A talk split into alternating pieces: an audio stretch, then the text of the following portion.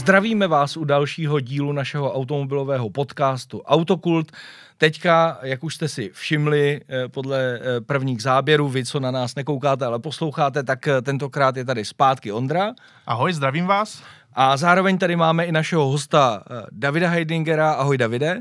Ahoj kluci, dobrý den. No a chtěli jsme říct vlastně, že bude od teďka něco nového, nebudou novinky, protože ty rozebíráme například při našem liveu a rovnou se radši budeme věnovat našemu hostu, že jo, Ondro? No, protože to je to zásadní, proč tady jsme. No, musíš představit ještě našeho partnera taky. No, naším partnerem pro tento podcast je magazin Faster, tedy to čtení pro nadšené řidiče, kteří se opravdu dozví všechno to, co je o autě zajímá, zejména z hlediska nějaké sportovnější jízdy. Tak, a kdyby to někdo nevěděl, tak časopis Faster už je 10 let na trhu, Ondro. Hmm, hustý. tak, ale jdeme rovnou na našeho hosta. A já jsem, jo, ještě jsem zapomněl vlastně, kdybyste nám chtěli posílat eh, nějaký pozdravy, kritiku, nebo třeba náměty na, na hosty, tak nám pište na naši e-mailovou adresu redakce zavináč autokult.cz. No a teď už teda můžu říct, že já jsem rád, že tady můžeme přivítat eh, Můžeme říct vlastně, můžeme Davide říct našeho kamaráda taky? Určitě. Tak, hmm. taky našeho kamaráda. To je hned příjemnější. Hmm. Speaker automobilky BMW, jak se to říká správně odborně, Ondro? PR, PR, PR manažer. PR manažera eh, BMW uh, Davida Heidingera. Ahoj, dobrý den ještě jednou. Já bych chtěl jenom doplnil, uh, často se zapomíná i na tu druhou značku, kterou zastupuju, a to je značka Mini. Takže BMW Group jako takový Mini k tomu patří. Uh, a motorky už nemáš na starosti? Uh, motorky uh, řeší primárně uh, kolegové, ale pokud uh, je tam nějaká možnost synergie, tak jim s tím velice rád pomůžu. Protože tak. motorky máš taky rád. Přesně tak, přesně no. tak. Eh, my, než se dostaneme k BMW, to je značka, kterou s Ondrou máme rádi. A zároveň je to taky značka, o který můžeme dneska hodně mluvit, protože tam je, začíná být docela dost kontroverze, ale k tomu se postupně dostaneme. A nejdřív eh, si popovídáme s Davidem, aby posluchači věděli, že David není jenom ten manažer, který včera dělal lentilky a dneska dělá auta, ale že ty auta má taky rád. Ano, je to opravdový autař, tak jak to máme rádi i my, prostě člověk, kterého auta baví. A Davide, tady vidíme třeba fotku z tvé nějaké první prezentace nového modelu. Jaké to bylo vlastně v té době stát takhle poprvé a prezentovat tak pěkné auto, je to pětkové BMW pro ty, co nás poslouchají. Byla tam nějaká tréma a podobně? No, já vlastně s prezentacemi nových modelů jsem se střetával už předtím, než jsem přišel do BMW, protože jsem předtím působil několik let ve Škodovce jako produktový tiskový mluvčí. Uh-huh. Tam jsem měl na starosti hned několik modelů, poslední rok i motorsport. Takže mm, prezentace jako takový jsou pro mě už něčím, co není nic nového, ale určitě nějaká zdravá míra trémy je před každým vystoupením a ta si myslím, že k tomu patří a měla by být. Eh, ty jsi naznačil Škodovku, eh, pak přišlo eh, BMW. Jak dlouho jsi byl ve Škodovce? Ve Škodovce jsem byl lehce přes 4 roky. A v BMW seš teďka... Pře- lehce přes 4 roky. Už to vyrovnal. Nicméně vidíš, nebo řeknu spíš tvůj, řekni svůj pohled na to, na ty rozdíly. Škodovka, BMW, je to pro tebe nějaký rozdíl, nebo je to práce úplně stejná? To znamená, PR manažer má to stejnou náplň, jenom rozdílná značka. Já možná začnu tím, že eh, když jsem nastoupil do Škodovky, tak eh, tam je takový zvyk, že vlastně drtivá většina těch nových eh, příchozích by měla jít nejdřív na výrobní linku, aby si vyzkoušela, jak se ty auta vlastně vyrábí.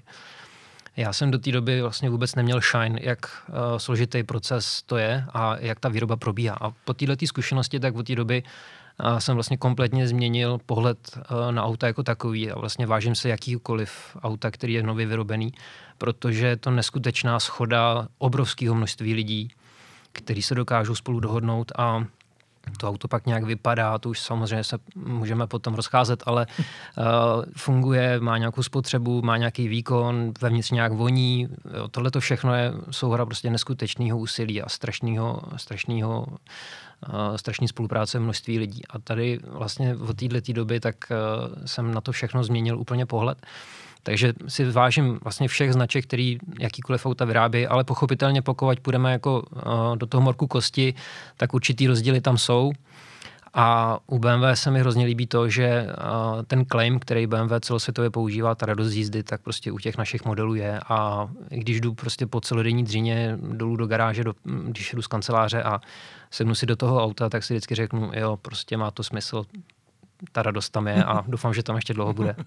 tak eh, mě by ještě zajímalo eh, nějaký tvůj pohled na vývoj novinářů, jestli se eh, změnila nějak ta novinářská obec vůbec, jak ty to vidíš. A může to být z jakýhokoliv pohledu, teď nemyslím charakter lidí a tak dále, ale, ale z pohledu práce třeba, jestli se vůbec ten přístup změnil a, a někam se posunul. Změny tam určitě jsou, ta profese se v čase vyvíjí, Vlastně, když jsem já začínal, co by agenturní zaměstnanec, protože moje začátky sahají do agentury Ogilvy, kde jsem vlastně poprvé přičichnul PR a komunikaci jako takový, tak vlastně ve všech titulech a vydavatelských domech každý novinář měl jasně daný svoje pole působnosti, měl kruce třeba fotografa, kameramana, ty role prostě byly jasně rozdělený a s postupem času uh, postup, ty pozice se škrtají, těch lidí je neustále míň a vlastně vidím, ty novináři musí zvládat daleko víc věcí najednou. Takže to, co třeba předtím dělali tři lidi, teďko ten novinář musí zvládnout sám. A to samozřejmě sebou nese uh, další souvislosti, takže ty lidi jsou zpravidla furt ve smyku, nestíhají, uh, mají toho strašně moc a v tom se pak odráží vlastně i ten způsob mý práce, protože se snažím jít pochopitelně tomu naproti a uh, ty podklady třeba nebo materiály, které novinářům zasílám, poskytuju, dávám, připravuju, tak se snažím je udělat tak, aby s tím pak ten novinář měl co nejméně práce. Takže teďko je jako samozřejmě uh, must have, když to řeknu hezky hmm. česky, mít prostě připravený fotky, mít udělat kvalitní video. A to teda nejenom pochopitelně z toho, co pošle třeba uh, centrála, ale i udělat set lokálních fotek z českého prostředí tak, aby ten novinář potom nemusel ztrácet čas a během toho testu se třeba mohl zaměřit už jenom na to auto. Takže určitě ten vývoj tam je. A teď ještě vlastně fenomen poslední doby sociální sítě, tak uh, víc a víc novinářů si zakládá svoje uh, účty i na Facebooku, třeba na Instagramu. Vy oba to víte sami hmm. dobře, jak to funguje.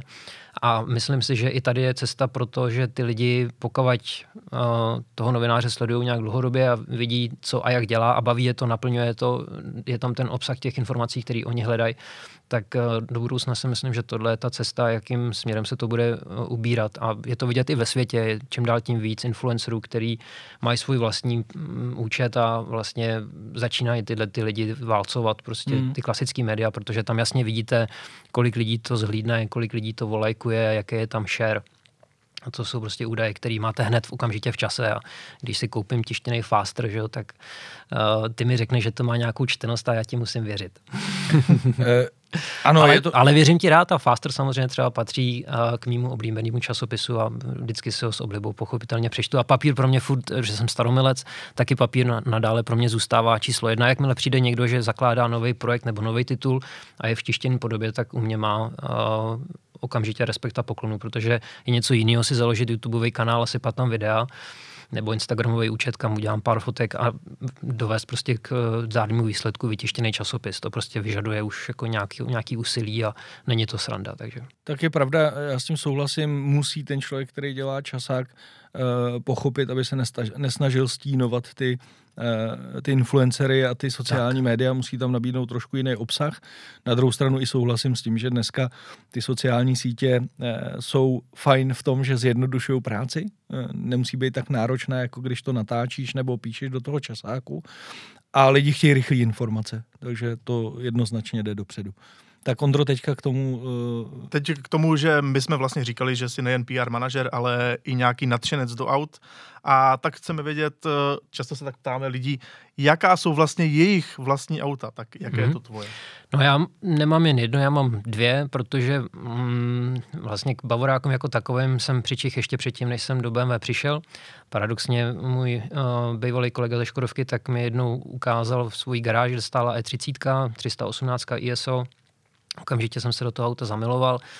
Říkám, ale to prostě jednou, jestli ho budeš prodávat, tak bych si ho rád koupil. On teda jako úplně nebyl uh, tomu nakloněný, ale říkal jsem si třeba jednou.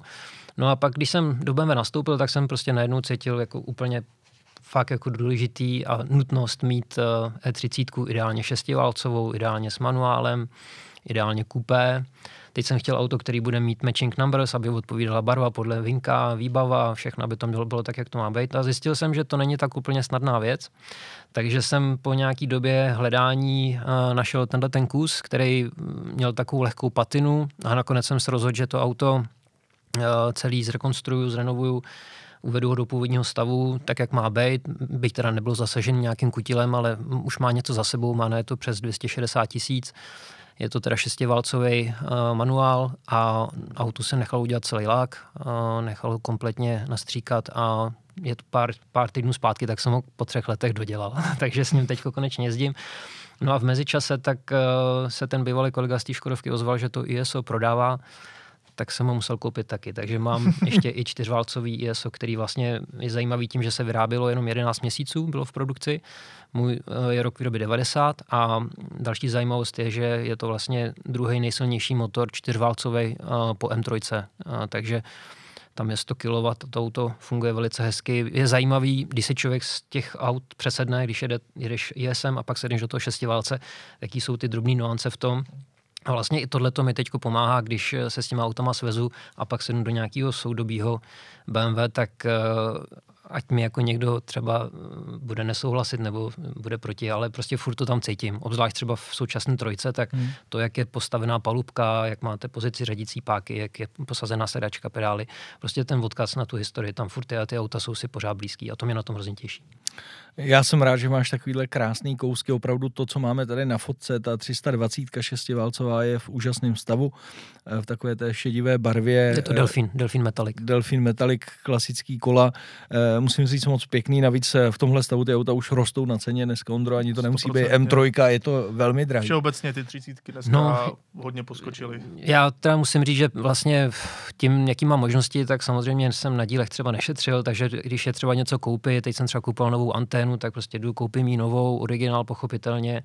No a na těch investicích už jsem se dostal dalece za sumu, za kolik se to auto teď dá koupit, ale prostě to neřeším. Chci to, aby to bylo tak, jak to má být a neváhám prostě to, to tak udělat a chtěl jsem, aby to bylo tak, jako to bylo z fabriky, takže tak to prostě je a, a beru to, že to tak tomu patří. No. Tak eh, já si myslím, že to je jediná správná cesta, pokud člověk ty auta má rád a hmm. kupuje si to proto, ne aby s nima kšeftovala, protože je chce mít, takže jo. Eh, to úplně kvituju.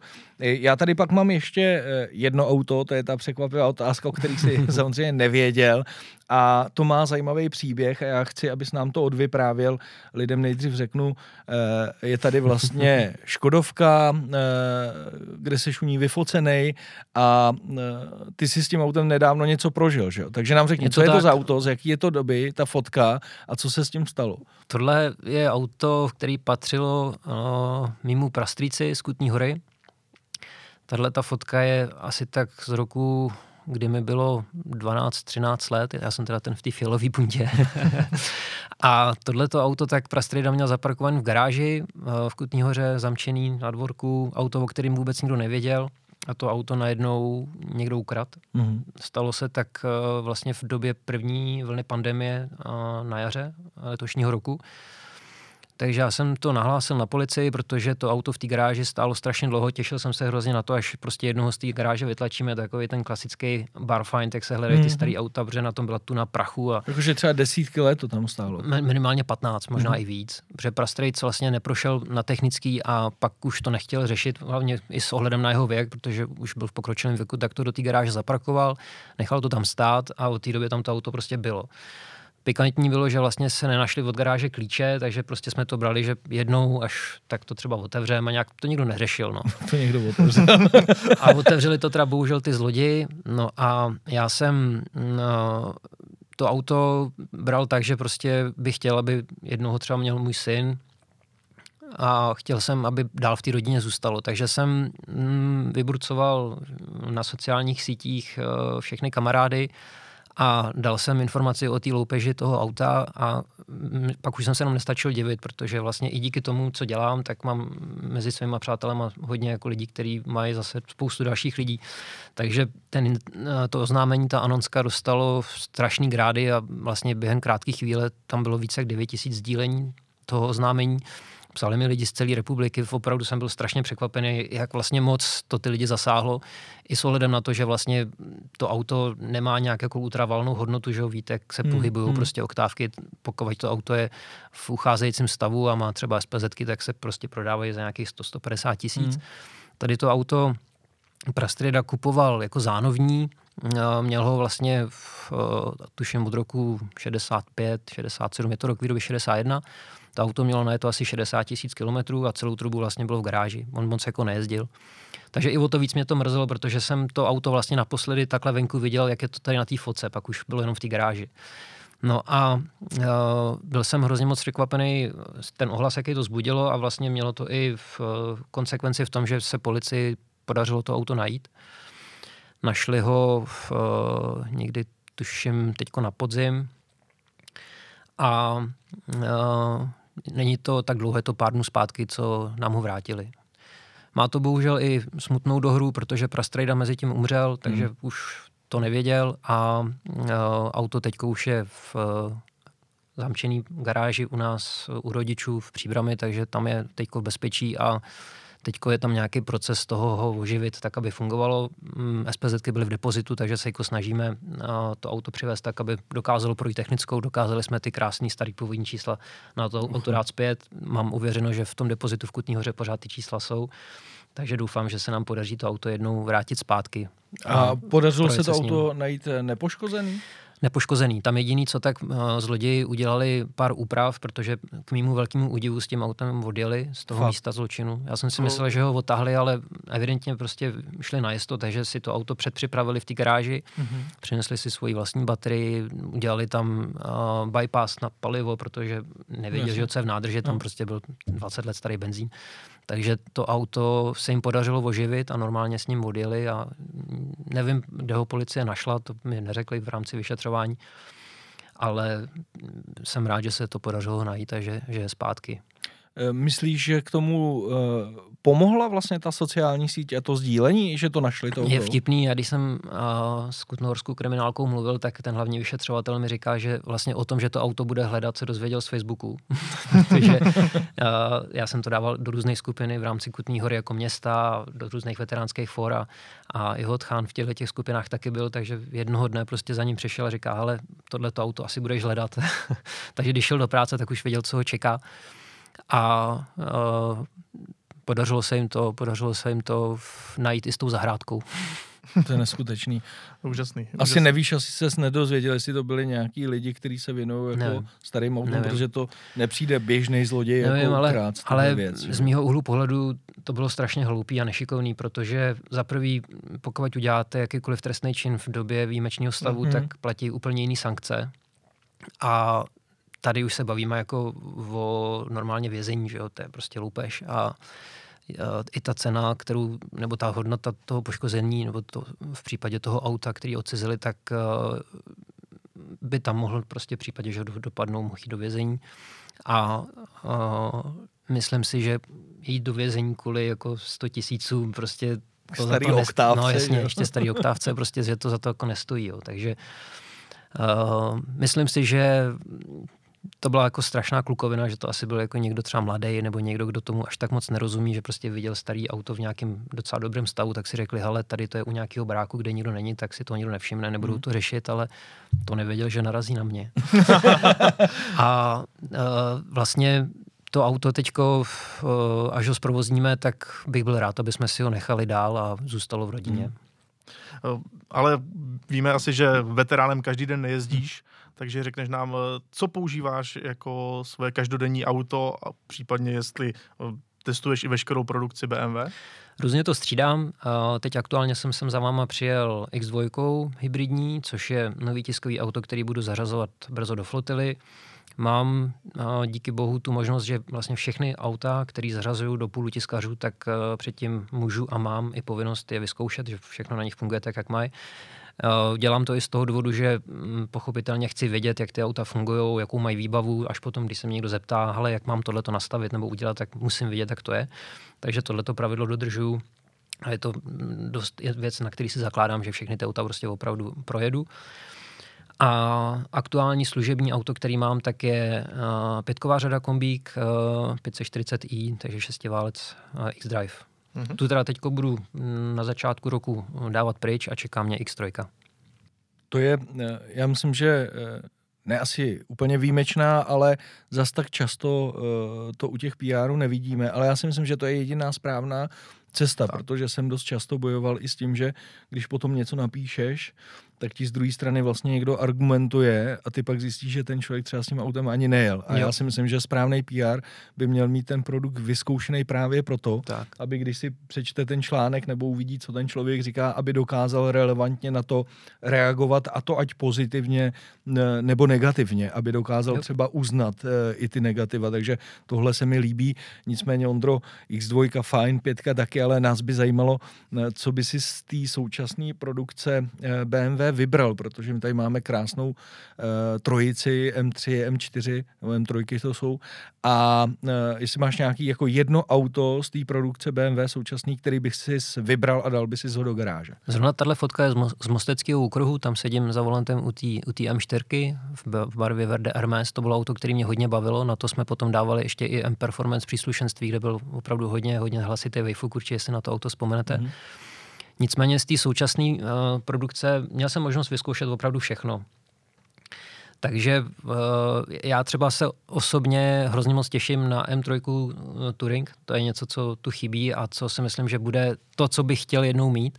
Ale teď aktuálně to, co mě jako absolutně naplňuje, je M2 uh, Competition. Teď jsem nedávno ještě měl možnost i vyzkoušet CSO tak tam je to úplně jako strop, ale pro takový to normální ježdění, kdy člověk se chce hezky svést a pak potřebuje odvést si na do školky, tak ta M2 jako druhý auto v rodině je prostě pro mě úplně optimální záležitost. To mě baví hodně. Tam je hezký, že to auto vlastně můžeš používat právě jako každodenní auto, jsou tam čtyři plnohodnotná místa, takže díky tomu člověk si užije tu sportovnost, ale zároveň není nějak omezený v té praktičnosti to mi přijde velmi super na tom autě. Souhlasím. No navíc eh, David říkal jako druhý auto, třeba já bych to měl jako první. Já jsem zkoušel do toho nandat manželku, kočárek i dítě se sedačkou a všechno šlo. Tak ono záleží, záleží na možnostech, ale pokud by jako bylo nutné mít jenom jedno auto, tak asi bychom to taky nějak zvládli.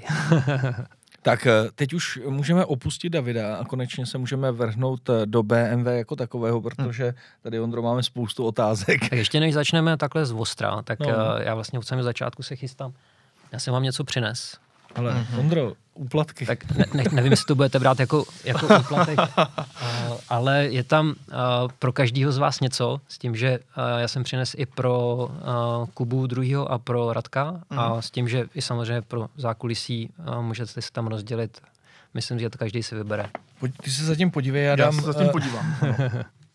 Davidovi další otázku. Uh, Davide, já jsem vlastně velmi nedávno, před několika dny, testoval eh, eh, elektrickou X3. Eh, bude za nedlouho sestříhaná, bude to video, který bude na našem YouTube, je to taková první jízda, ale Bavorák samozřejmě ještě před několika týdny ukázal, ukázal nový model iX, vlajkovou loď vlastně elektrickou. Jak to s těma elektrikama je, protože ty auta jsou dost jiný když vemu uh, elektrickou mm-hmm. X3 a, a tohleto iX. Je to tak, že uh, řada X3 patří celosvětově mezi nejprodávanější modely. A mm, BMW razí claim nebo přístup, který uh, říká, že zákazník by měl mít možnost volby. Uh, v angličtině tomu říkáme power of choice. A znamená to, že každý zákazník by si měl dokázat vybrat to, co mu nejvíc vyhovuje. To, co on, on prostě potřebuje, to, co chce. A zrovna ta X3 je krásný uh, příklad toho, protože vlastně uh, tam to auto můžeš mít ať už uh, s nějakým rozumným benzínovým nebo naftovým motorem, včetně vrcholných motorizací X3M nebo X3M40D. Stejně tak můžeš mít hybrid, a stejně tak můžeš mít teď i elektřinu. To auto je uh, udělan tak, aby vlastně navenek se nějak moc neodlišovalo od té klasické produkce, což zase někdo to může mít rád, někdo to může mít nerad. Uh, je to opět otázka vkusu, ale uh, ukazuje se, že je to ta správná cesta. To auto bylo přijatý velice pozitivně Zajímavý je, že se bude vyrábět v Číně. Velice často slýchám otázku, jak na tom čínská produkce je, nebo jestli tam bude cítit nějaký rozdíl, ale můžu vás ujistit, že ať člověk dostane auto vyrobený z Číny, z Ameriky nebo z Německa, tak ta kvalita je všude stejná a to je prostě jako přesto nejde vlak. No a v případě iX, který vidíme na té televizi, tak tam je to vlastně o tom, že BMW se svojí divizí i se snaží přinášet trochu jiný auta. Uh, velice často uh, pozoruju, že obzvlášť v Čechách málo kdo divizi BMW i vnímá jako oddělený brand a je to vlastně značka, která funguje jako takový hub, který přináší nejžavější novinky do sériové produkce. Proto vlastně i ty auta vypadají tak, jak vypadají. Můžeme se vrátit zpátky do historie třeba do roku 2013, kdy byla představená i3, auto, který tenkrát nikdo moc nechápal, taky si sklidilo velkou vlnu kritiky za svůj design. Eh, je to auto, který se doteďka furt vyrábí. Eh, teď máme teda rok 2020, takže to je sedm let. Jenom podotknu, že běžný life cycle, nebo životní cyklus auta je pět let během kterého proběhne jeden facelift, ten tady proběhl, ale byl tak okrajový, že normální člověk ho ani nepostřehne. Mm. Jsou tam jinak mlhovky a možná jako jiný čelonění v interiéru a, a to je celý. Ale to auto se dál vyrábí, prodává tak, jak vlastně bylo v tom roce 2013 představený. A to ještě je nutné dodat, že to auto uh, vyvinout trvá pět let, takže vývojáři na tom autě začali pracovat v roce 2008. A tady, když tohle to člověk všechno zváží, tak uh, za prvý teda musí smeknout klobouk před tím, jak velkou odvahu tenkrát ty kluci v Mnichově měli, že to, do toho šli, že to udělali, že velkou odvahu mělo i vedení, že uh, to schválili, že to udělali a že to auto vlastně doteďka funguje a teprve teďko poslední dobou ty lidi mu přicházejí na chuť. Není to tak dávno, co byla navýšená produkce, protože v Lipsku nestíhali, takže mm. o 10% navýšili produkci. My jsme měli vlastně největší, uh, největší špičku v prodejích v Čechách uh, dva roky zpátky v roce 2018. A to auto vlastně je jiný a mělo být jiný. Stejně tak to byl i případ i osmičky. Auto, který třeba z začátku taky spoustu lidí moc nechápalo, říkali mu, že to vlastně není super sport, jo. vedli se na to takové diskuze. On jako když si řeknete, že tam je prostě tříválcový motor a je to vlastně PHEV, tak si lidi začnou klepat na čelo, ale to auto opět mělo neskutečný ohlas. Teď jsem zase někde na nějakém bulvárním webu četl, jak to byl propadák, ale nebyl. To auto splnilo přesně to, co mělo splnit. Ani se od začátku nepočítalo s tím, že bude mít nástupce. Hmm. To auto bylo vyvinutý jako takovýhle projekt, který mělo něco splnit. To splnilo, jeho čas skončil a teď jenom můžeme s napětím očekávat, co z divize BMW i po iX přijde dál. No ale víme, že i právě iX uh, bylo tak nějak kontroverzně přijato, eh, co se týče vzhledu toho mm-hmm. auta. Eh, na to navázala taková, eh, řekl bych, poměrně agresivní kampaň od BMW, kdy vlastně udělali video a říkali, že hm, ti, co to auto jako neuznávají v současné době, tak tam byla použita ta hláška OK Boomer, jakože mm-hmm. jsou zastaralí lidé nebo staří a podobně. Je, mě by spíš zajímalo, jestli v rámci jednotlivých trhů, třeba v rámci českého trhu, BMW nějak eh, vnímá nebo sbírá podněty od veřejnosti, ať už na jakýkoliv model, a jestli to zajímá vlastně tu centrálu v Mnichově. Mm-hmm. Určitě tohle sledujeme a zajímá nás to. Um, s tím boomerem máš pravdu, bylo to tak, tak je dlužno dodat, že se kolegové na sociálních sítích následně omluvili a ano, pokud, pokud se znají, že udělali přešlap nebo že už to bylo zahranou, tak uh, to uznají. A vlastně mělo to vybídnout k tomu, aby člověk eh, se nebál té změny, protože vlastně eh, jakmile je nějaký výkyv z té takzvané komfortní zóny, teď lidi u těch elektromobilů pochopitelně logicky řeší dobíjení, eh, dojezd, tak mm, ta změna prostě musí být. A vlastně třeba, když se pojďme do historie, tak když BMW přišlo poprvé s naftovým motorem, tak to bylo špatně. Když přišlo poprvé s kombíkem, tak to bylo špatně. Když přišlo poprvé s pohonem 4x4, bylo to špatně. Když přišlo poprvé se SUVčkem, tak to bylo špatně. A teď vlastně zpětně, jak to hodnotíte? Jo? Prostě všechny ty věci měly velký úspěch, ať už to je třeba X5, nebo teďko prostě prodáváme drtivou většinu aut s X-Drivem. A myslím si, že tady je to opět to samý, ale pochopitelně někdy se může stát situace, že se to nechytne, nebo že to prostě nevíde a že to nedopadne dobře. Nicméně tady tomuhle tomu konkrétnímu autu se hodně věří. A my fungujeme v rámci našeho regionu. Máme vlastně jako subheadquarter v Salzburgu, kterýmu se spovídáme a mě vždycky zajímá mm, sledovat to, jak v těch ostatních trzích ty auta jsou přijatý, jo. protože máme pravidelné porady samozřejmě se všema kolegama, takže i ty ostatní mluvčí těch jednotlivých zemí, tak eh, se jich ptám, říkám, hele, co třeba X7, jak to auto bylo přijatý u vás, co nová 4 eh, nebo co iX. A věřte nebo ne, nejvíc negativní trh je Česká republika. Hmm. No, tomu bych i docela věřil. X7 taky, prostě když byly ty první snímky toho auta, mm, tak to nebylo ono a obávám se, že i v tomhle případě na té fotce člověk z toho má nějaký pocit a pak to auto vidí v reálu a je to jinak. Jo? To bylo vlastně i to samé teď v případě nový čtyřky, když to auto vidí v realitě, vyfotíš si ho sám na mobil a pak se podívá a říká, hele, to vlastně nevypadá já teda, já teda do toho musím vstoupit, Ondro, protože v některých, souhlasech, eh, v některých věcech souhlasím s tebou, Davide. Mám to teda rozdělený, protože eh, co se týče třeba eh, i3, i8, tak i3 mi přišla naopak jako velmi smysluplný auto mm-hmm. i v té době, kdy přišla jako městský elektromobil a překvapivě na to, jaký to má obrovský progres vůbec ten segment elektromobilu a vývoj, tak to auto funguje i dodnes. Yeah. Bylo velmi pokrokový. Na druhou stranu i8 mě moc neuchvátila, protože jsem tomu nikdy nechtěl říkat super sport. Ano, designově, co se týče atraktivitou a přitáhnutí pozorností, ano. Ale na druhou stranu třeba e, mám to jinak eh, u X7, kde X7 se mi líbí a ty velké ledviny, mně přijde, že k tomu autu pasují nějakým způsobem proporčně, ale tyhle ty ledvinky třeba u čtyřky, u X mě prostě nesedějí e, proporčně do toho auta na tu vejšku. Mm. A shodli jsme se, my jsme tady měli Radka Laubeho, že jo? Mm. tak jsme se na tom shodli, že ty vlastně čtyřku už vidíš ze zadu, tak to na nějakým způsobem navazuje na osmičku, nějaká jakoby menší osmička. A když pomaličku přijdeš do toho předku, tak to tam jakoby nesedí proporčně, to vlastně něco jiného, no víc sedí věci na šířku než na výšku, takže e, já rozumím tomu, ale třeba to samý mám s X-Drivem to auto funguje skvěle. Čtyřkolka od BMW je vynikající, myslím si, že je na trhu srovnatelná s Porsche.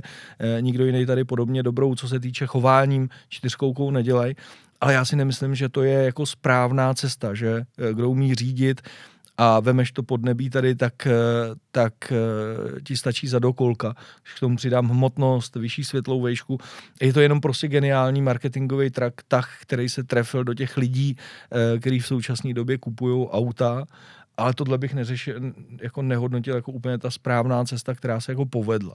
To je třeba jako za mě. Nevím, jaký na to má názor Já Ondra, jo. názor ten, že ta koncepce sama o sobě u těch bavoráků je vlastně velmi dobrá a že je dobře, že ten X-Drive třeba, když se budeme bavit konkrétně o té čtyřkolce, tak na to navazuje nějakým způsobem, že ta koncepce tam je u většiny těch modelů uh, zachována a že vlastně se jenom připojuje ten, ta přední náprava u, u většiny těch aut. A chápu, my jsme prostě možná to potvrdíš, Davide, že jsme v tomhle možná až výjimečná země, jak lidi tady berou čtyřkolky eh, všeobecně, jak je chtějí a nevím, jak, jak to vidíš třeba ty z pohledu prodejů. No jednoznačně X-Drive eh, panuje, jo, tam prostě lidi uh, X-Drive chtějí a preferují ho, něco jiného je pochopitelně, když ten zákazník si jde pro nějaký ostřejší model, tak tam u je to jinak, ale Eh, v zásadě český trh je spíš kombíkový, spíš naftový a spíš x-driveový. Hmm. Takže když to srovnáš s jinýma zeměma Evropy, tak eh, je tam třeba vidět, že my máme Eh, výrazně radši ty, ty čtyřkolky? Nemám teď úplně přesně uh, v hlavě rozpad, jak je to třeba v uh, Německu, v Anglii, ale jako ty země, kde třeba je hodně sněhu, Švýcarsko, tak tam vím, že lidi preferují čtyřkolku, v Rakousku taky, tam to určitě taky má ten potenciál větší. Něco jiného pak je, bude určitě Itálie, kde spíš jako je to podnebí teplejší a ty státy, které jsou přímořské, tak tam asi ty lidi jako ten X-Drive moc hrotit nebudou. Víš, my tolik sněhu nemáme a přesto X-Drive milujeme. No, ale tak Šumava, Krkonoše, já vím, lidi no. tam jedou prostě, no. ale pos, já ještě bych chtěl zůstat u těch elektrických aut, eh, než se od toho odpoutáme, protože hm, vyšly první fotky elektrického minisportovního, mm-hmm protože Mini ohlásilo, že bude vyvíjet a vyvíjí i sportovní Mini, dokonce to jezdí v karoserii Mini GP. A já jsem se chtěl zeptat, eh, vlastně za prvý, jestli Mini nebude tou značkou, která bude čistě elektrická, když vyvíjejí kromě toho městského elektrického Miniho i to sportovní. A taky se mluví o tom, jestli nebudou elektrická MK. Jestli k tomuhle můžeš mm-hmm. něco říct. Tak eh, jistá forma elektrifikace čeká úplně všechny všu, ve všech případech. Mini uh, součástí té tiskové zprávy, ze které pochází tenhle snímek, tak tam byl ještě dovětek, že i nadále můžeme počítat uh, s klasickými spalovákama i do budoucna. Nicméně uh, pro ten John Cooper Works uh, jistá forma elektrifikace může být uh, výhodou nebo může být přínosem. Oba dva jste se určitě svezli v elektrickém uh, Mini SE třídveřovým, který funguje úplně bravurně a ten motokárový pocit, který je pro Mini typický, tak tam nadále zůstává. A tohle je teď ten cíl, začít posouvat ty auta i tím letím směrem tak, aby si neubrali nic z těch svých charakteristických vlastností, a to, co ty zákazníci od těch aut očekávají, tak tam bylo i nadále. Hmm. Takže ta jistá forma elektrifikace přijde.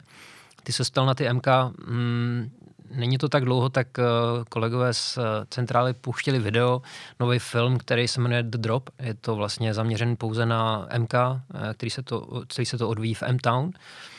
A tam, když si, má to asi dvě minuty stopáž a tam, když se člověk eh, dá tu práci, že se na to dívá opravdu pečlivě, tak je tam celá řada náznaků a takových různých vodítek, ze kterých se dá uh, usuzovat, uh, co asi tak bude. No pozor, já jsem to včera vyloženě sledoval detailně, že Ondro, mm-hmm. jsem si dokonce i posouval mm-hmm. sekvence, mm-hmm. jsem abych taky. opravdu jako o nic nepřišel, ještě o tom budeme mluvit, jsi mi dobře nadohodil a přesně tam je elektrický stojan dobíjecí M-Power, že? Jo, jo. No takže jako asi určitě nějaká, nějaká forma elektrifikace přijde i do EMEK, protože, jak říkám, prostě normy emisní a Evropská unie jsou nekompromisní a pokud eh, dál chceme mít eh, takhle skvělý auta, tak jistá forma elektrifikace do budoucna je nevyhnutelná a bude muset, bude muset nastat.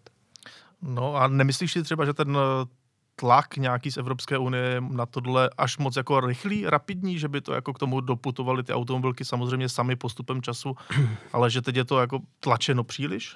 Ono jako určitý, určitý tlak do značné míry být musí, protože jinak eh, by se nic nedělo nebo se to někam neposouvalo.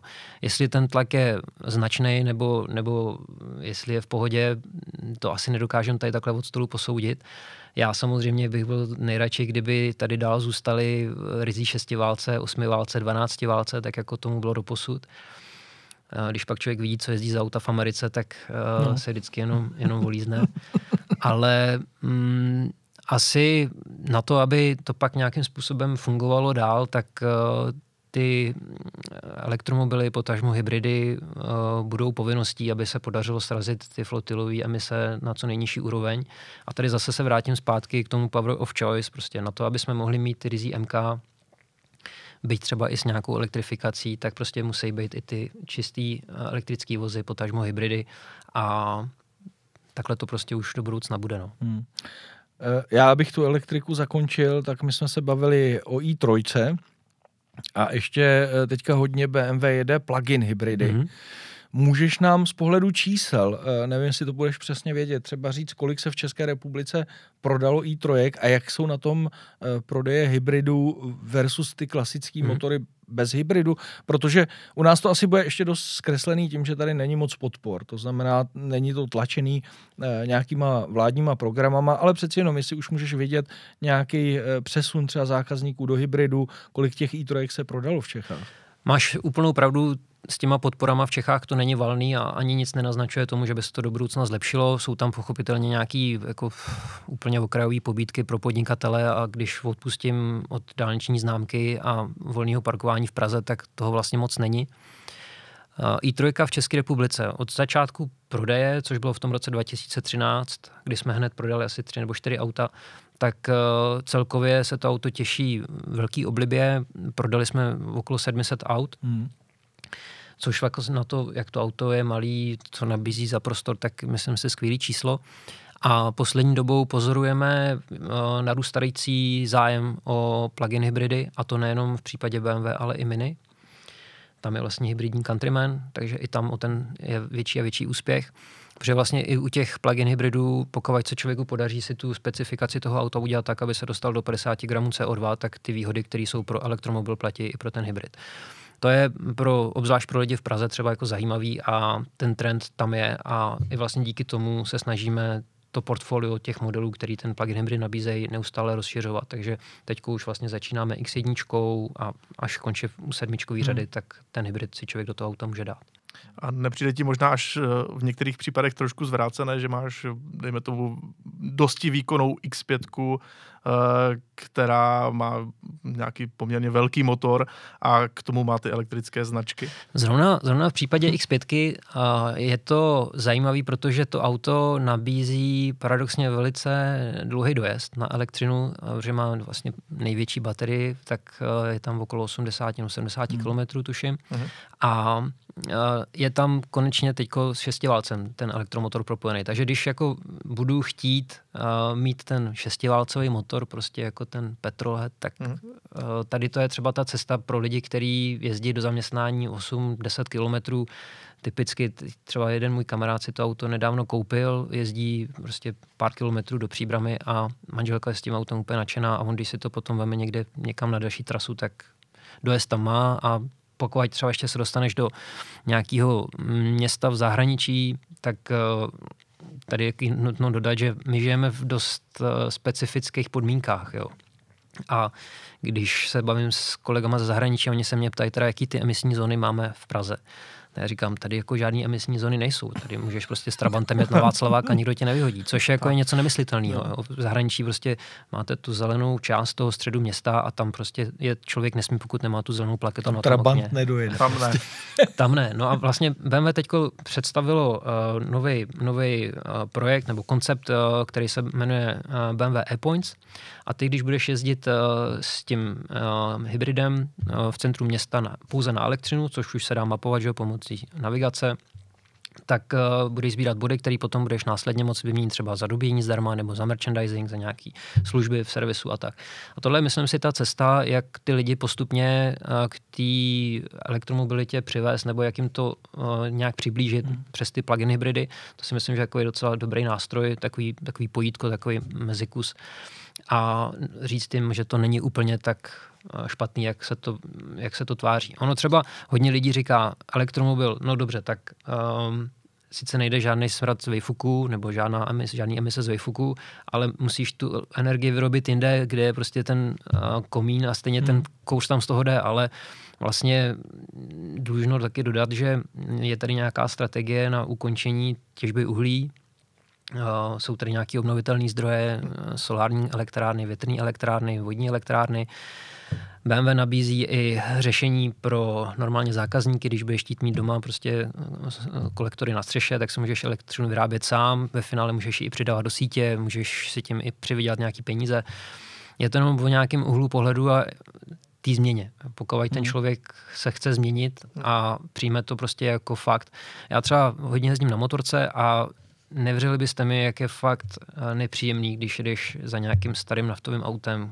A já mám rád třeba jako otevřenou helmu, takže prostě to dostáváš do obliče v plný míře a nebaví mě to. No. Daleko radši jedu za elektromobilem na té motorce. Takhle, já, já souhlasím eh, eh, na pozitivní motivaci to si myslím, že je jediná věc, která funguje, což je hezký nápad tohle s tím merchandisingem nebo dobíjením zdarma, to hmm. si myslím, že na ty lidi může platit. A souhlasím, že v tom městě asi e, tam by to mělo začínat. Jo, Nepotřebujeme, když stojíme na těch semaforek, e, nechat proudit z těch aut e, ty nepříjemné věci, takže tam s tím souhlasím, ale pryč už od elektriky, já myslím, že jsme toho řekli docela dost. Teď tady máme, Ondro, další takový štiplavý téma. A to je, musíme se ho dotknout, ano. protože e, to David zná z několika pohledů, a to je e, Josef Kabaň a jeho krátké e, působení v BMW a potom vlastně relativně rychlý odchod pryč, tak e, nás zajímá e, především, co vlastně se tam stalo, protože považujeme Josefa Kabaně za e, velmi dobrého designéra, Škodovku si myslím, že posunul hodně nahoru, tak, e, tak co se tam vlastně událo? Já to vnímám stejně, pan Kabaň je pro mě velká kapacita. Eh, já jsem měl to štěstí, že už když jsem byl ve Škodovce, tak to eh, jsem nezmínil, jsem měl na starosti posledních pár lety komunikaci designu. což spočívá v tom, že jakmile byl někde nějaký autosalon nebo uh, prezentace, kde byl designer, tak já jsem musel být u toho. A výjimkou nebyly ani rozhovory s panem Kabaněm, takže jsem vlastně během všech autosalonů mohl sedět od rána do večera s ním a poslouchat, na co se novináři ptají, co on odpovídá. A nejenom u toho, ale i u různých porád a meetingů v design studiu, když se představovali nějaký nový auta, kde ten designer to auto vysvětluje, odhaluje vlastně. Tam jsem došel k závěru, že by bylo úplně nejlepší, kdyby ke každému autu byl přibalený designer, aby to auto dokázal vlastně vysvětlit, protože teprve potom dokážete to auto opravdu hmm. pochopit. Mně třeba velice pomáhá, mm, když auto můžu umýt. Jo? Když si ho prostě doma umeju, tak eh, teprve pak člověk odhalí spoustu eh, křivek nebo záhybů. U i8 jsem byl třeba úplně strašně překvapený, co tam je na tom autě všechno k najítí. Ja, tam je to hodně a vlastně s tím osáháš to tak, auto. Tak, tak, tak, přesně tak.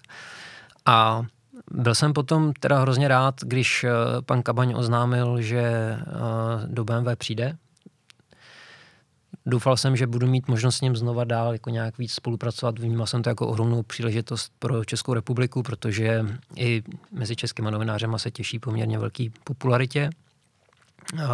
A byla to vlastně jedna z věcí, která, když jsem ze Škodovky odcházel, tak mi to bylo líto, protože jsem říkal, prostě mezi takovýhle lidi se dostat chceš a chceš s nima spolupracovat. To samý třeba s panem doktorem Hrdličkou, to jsou prostě lidi, kteří tě po každý někam posunou a je to jako zážitek je poslouchat, sledovat je. No v případě BMW, tak eh, vlastně pro pana Kabaně to byla úplně mm, první uh, změna v tom, že vystoupil mimo koncern VW, protože do té doby vlastně pracoval pro všechny hmm. brandy, ať už eh, Bugatti. Volkswagen, Audi. Mám za to, že byl i v Seatu. Hmm. Teď si nejsem jistý. A v BMW vlastně to byla jeho první zkušenost po skončení studií, kdy vystoupil z toho koncernu. A mm, vlastně každá automobilka má svý specifický prostředí, nějakým způsobem funguje, má nějaký zažitý standardy. Nejsem si úplně jistý, jestli uh, tam třeba proběhla ta chemie, která prostě je nutná na to, aby uh, to mohlo fungovat a mohlo to probíhat. Uh, byl jsem strašně zvědavý na to, co pan Kabaň nakreslí, co vytvoří, nebo na čem se bude podílet, protože vlastně výtvor jakýkoliv auta není o jednotlivci, ale je to o ohromném celku. Jako v designovém studiu v Mnichově pracuje jako strašná kvanta lidí, to bude třeba jako od 150 vejš. Mm-hmm. A je tam několik různých národností, což vlastně přispívá k tomu, že stavíme mezinárodní auta. To auto se mm. musí líbit v Americe, stejně tak v Číně, v Evropě. Takže právě proto jsou ty trhy, eh, jsou ty týmy takhle uh, rozložený, aby se dokázalo, podařilo se to auto nakreslit a vytvořit tak, aby prostě se prodávalo všude. Stejně tak se dělají různé eh, fokusky na to, jak to auto vypadá, pak se zkouší na lidech, testuje se a tak. Uh, Každopádně v případě pana Kabaně tohle to asi úplně uh, neproběhlo a můžeme se jenom domnívat, já samozřejmě ty informace potvrzený nemám, že to vám nikdo neřekne a bohužel teda od té doby, co odešel, tak jsem neměl možnost se s ním potkat a popovídat si s ním, protože autosalony se už nekonají. Takže to bylo vlastně, to jsou jediný místa, kde se s takovýhle lidma člověk může potkat. A teď jenom čekám na to, jak to bude vypadat eh, na jeho současném působišti, co představí. A jsem zvědavý zároveň, jestli za tu krátkou dobu, kterou v BMW byl a, a něco tam udělal, to je bez pochyby, tam něco udělal, tak jestli tohle se dostane do serví produkce v té podobě, v jaký on to navrhl, anebo jestli tam budou nějaké změny. Hmm. No právě když už jsme u toho, tak ono se spekuluje, že opravdu stihl nějaké auto. Můžeš prozradit, které by to mělo být? Spekuluje se, že to je sedmičková řada, uh-huh. která vlastně přijde v teď ještě nemůžu říct kdy, ale přijde v nové generaci. Už se chtěl David na Ano. přijde. Už to, vím to samozřejmě, ale ještě to bohužel říct nemůžu a to auto jsem teda neviděl, takže jsem plno očekávání, protože vždycky mám možnost ty auta vidět o něco dřív, než přijdu na trh takže jsem plný očekávání. Ale tohle to jsem viděl až dneska tady od vás poprvé. Uh, hádám, že to bude X8. Já to chci okomentovat. Pr- právě to jsou dva, eh, dva obrázky, které jsme našli, X8 a 7. O, to, o, o těch běží spekulace, že to jsou dvě auta, které uh, měl nakreslit Josef Kabaň. Mají zajímavě rozdělená světla, ale zase jsou to počítačové nějaké rendry. Otázka je, jestli to takhle bude vypadat. Přebírá se to z těch aut, který jezdí zamaskovaný. Hmm. Nicméně teda sedmička by měla být tím autem, kde by se měl na tom podílet. tak ono právě i, ty, i ta rozdělená světla čelní tomu napovídají, že by to mohl být uh, nějaký jeho, jeho podpis, jeho stroj, protože on si na tom vždycky zakládal už od doby třeba Škody uh, že má rád rozdělená světla, takže... Tady ještě bych rád dodal jednu věc, na kterou si vždycky vzpomenu, a to právě kam pan Kabaň zmiňoval velice často, že uh, musí zaujmout musíš hmm. šokovat a zaujmout. Pokud uděláš usedlý design, tak se o tobě mluvit nebude. Nebudeš, hmm. nebudeš mm, tolik vyzývat a nebudeš toliko jako potom následně diskutovaný. A vlastně, ať se podívám zpětně na X7, kdy vlastně ten eh, první ohlas byl fakt šíleně negativní. Jo. Jakože třeba moje zkušenost je ta, že ty názory jsou zpravidla 50 na 50. Půlka to miluje, půlka to nenávidí. V případě X7 bylo těch hejtů ale opravdu strašně moc. Tak aktuálně v České republice všechny kvóty na X7 jsou vyprodané. A já musím říct, když jsem to auto vlastně dostal do Čech, první tiskový a zajížděl jsem ho, tak nebylo moc aut, se kterými bych sklízel víc zdvižených palců a z obdivných pohledů na křižovatkách, a to i z projíždějících dám, který řídili jiný auto a nebo na pumpě zastavíš, jdeš natankovat, přijde pán, říká, tak to je ta jejich sedmička, můžu, se, můžu to vyfotit a to. Takže tady to auto opravdu sklízelo uh, velký ohlas a uh, nejsem si úplně jistý, že by ta sedmička vypadala takhle, hmm. ale je dost pravděpodobný, že tam nějaká jistá míra kontroverze bude. Jo? Hmm. Protože, jak říkám, prostě musí zaujmout a musí šokovat. Když jsi předvídatelný, jsi nudný. Nedávali ti ty dámy palec hore, protože si tam seděl ty a ne To je možné, to už je možné. Ale když jsem pak sednul do jiného auta, tak už ty palce nebyly. Aha, tak dobře. Já to děkuji za kompliment. Já to posunu ještě dál, že BMW je opravdu poslední dobou kontroverzní. Eh, tohle se ti líbí? Uh, musím říct, že uh, když jsem viděl M3 a M4 poprvé, tak jsem si řekl, wow, to je opravdu už jako možná moc. Mm-hmm. Stejně tak to samý jsem si řekl, když jsem viděl poprvé čtyřku nebo uh, sedmero po faceliftu s velkýma ledvin, ledvinama taky. Ale pak to auto vidíš naživo, stojíš u něj, uděláš dva kroky dozadu, obejdeš ho a řekneš si, ale vlastně jo.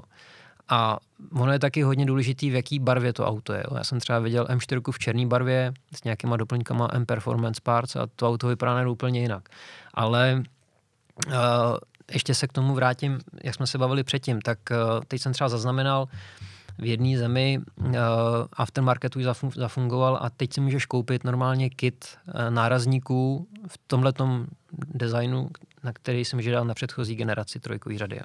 Fakt? Jo. No, Jakože ne to, aby co... si šel s, s dobou. S dobou. Tak, Ostatně tak. to se jestli... dávalo, jestli si pamatuješ, když přišly Audiny s tou single frame jo, velkou jo. maskou, ano, ano, tak ano. si to dávali všichni i na ty staré generace. Černou, černou folii na Jo, to je pravda vlastně. To znamená ne to, co my jsme Ondro když si dávno říkali, že uh, Prior Design tady udělal naopak jako ten narazník, který ti uřízne ty ledvinky a, a zaplníš je, tak, tak už se tady dělá opačně, že si dáš na starou uh, M3 prostě tyhle ty velké ledvinky. Uděláš si jako svůj facelift. No. Jo, já musím potvrdit teda, že já jsem viděl reálně tu zelenou M3 eh, v reálu v Německu kolem Mnichova, jsme tam něco natáčeli a je pravda, že v této kombinaci to taky není eh, jako úplně špatný.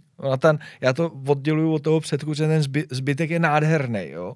Ale nevím, já, je pravda, že já mám nějaké emoce, když to vidím na fotce a pak eh, samozřejmě se to lehce mění.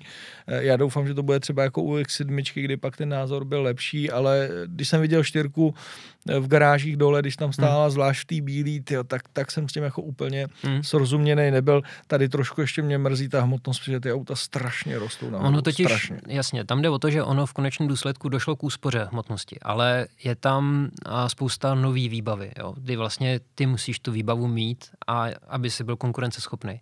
Co je pro nás, myslím si, zásadní, je to, že uh, tam dál bude možnost manuálu a dál bude možnost zadokolky. Uh, Tohle to by vás třeba mohlo zajímat. Uh, český trh uh, a manuální převodovky. Vlastně všichni křičejí, dejte nám manuál, ale už si ho nikdo nekoupí. Hmm. Takže v České republice prodeje jsou třeba jako více jak 80% je automat. A uh, ne, není to tak dávno, co šéf vývoje v uh, BMW řekl, my velice rádi budeme manuál vyrábět a nabízet, ale musí ho někdo kupovat. Hmm. Pokud ho někdo nekupuje, tak nemá co, aby jsme ho nabízeli, hmm. protože vlastně to, co tu automobilku stojí strašně peněz, tak je rozličnost specifikací, kdy vlastně si můžeš navolit opravdu úplně všechno. Hmm.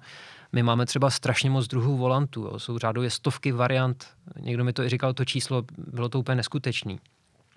A to je to, co tu fabriku stojí strašně moc hmm. peněz. Jo. Takže ten vývoj do budoucna bude ten, že uh, to auto bude obsahovat nějaký prvky výbavy a ty prostě si je budeš třeba moc koupit uh, ve storu, prostě pojedeš třeba na hory, budeš si chtít uh, koupit vyhřívání sedaček, tak si ho koupíš, nebo hmm. asistent dálkových světel, hmm. nebo prostě takovéhle věci. Tak to je asi jako ta budoucnost, kam se to bude ubírat. Hmm. Uh, já ještě pro ty, co nás uh poslouchají, ale nesledují na YouTube. Eh, pro ty, co slyší jenom, ale ne, nevidí to, co se tady děje, tak eh, hodnotíme tady design nového BMW M3 a M4. A ještě k té hmotnosti, nemyslíš si, že by to mohlo mít něco, co dočinění i třeba s, právě s novými emisními normami, kdy vlastně se to odvíjí ty limity i od hmotnosti auta, takže v současné době vlastně automobilky raději tam nastřelí vyšší hmotnost, samozřejmě v rámci nějakých možností, nastřelí vlastně auto s, s nejvyšší výbavou a dají, jo, tohle je ta hmotnost tohohle modelu,